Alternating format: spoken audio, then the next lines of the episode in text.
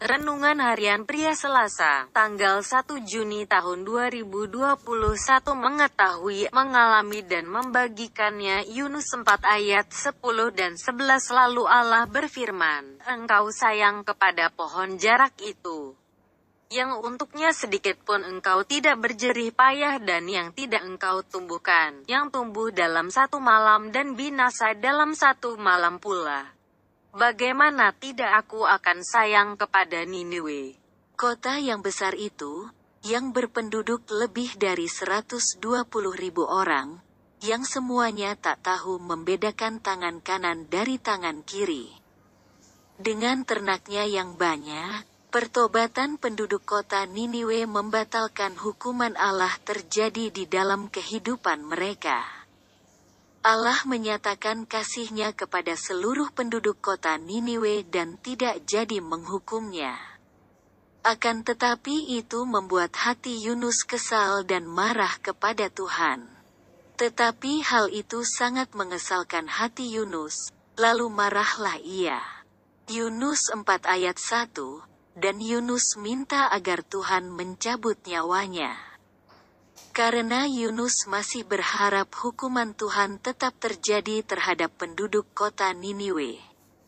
Lalu Tuhan berurusan dengan Yunus. Agar ia dapat lebih mengenalnya dan dapat mengerti serta memahami hatinya yang penuh dengan belas kasihan. Entahkah kita menyadari atau tidak, kita juga dapat bersikap sama seperti Yunus. Kita menjadi iri hati dan marah ketika kita melihat orang-orang yang harusnya menerima hukuman dari Tuhan, tetapi mereka malah mendapatkan belas kasihan Tuhan. Kita harus mengetahui karakter Allah yang penuh kasih, dan bahkan Alkitab mengatakan bahwa Allah adalah kasih.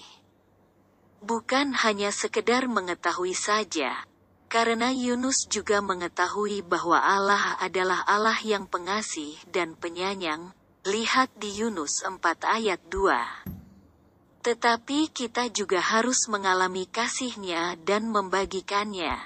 Karena ketika kita mengalami kasihnya, maka kita pasti dapat membagikan kasihnya kepada orang-orang lain. Mintalah kepada Tuhan agar kita dapat memahami dan mengalami kasihnya serta membagikannya kepada orang-orang lain.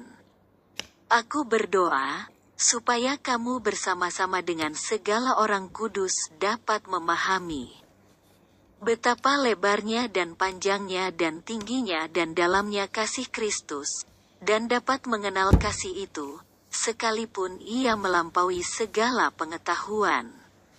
Aku berdoa supaya kamu dipenuhi di dalam seluruh kepenuhan Allah. Efesus 3 ayat 18 dan 19, refleksi diri, apa yang firman Tuhan katakan kepada Anda? Bagaimana kehidupan Anda dengan firman Tuhan itu? Catat komitmen Anda terhadap firman Tuhan itu.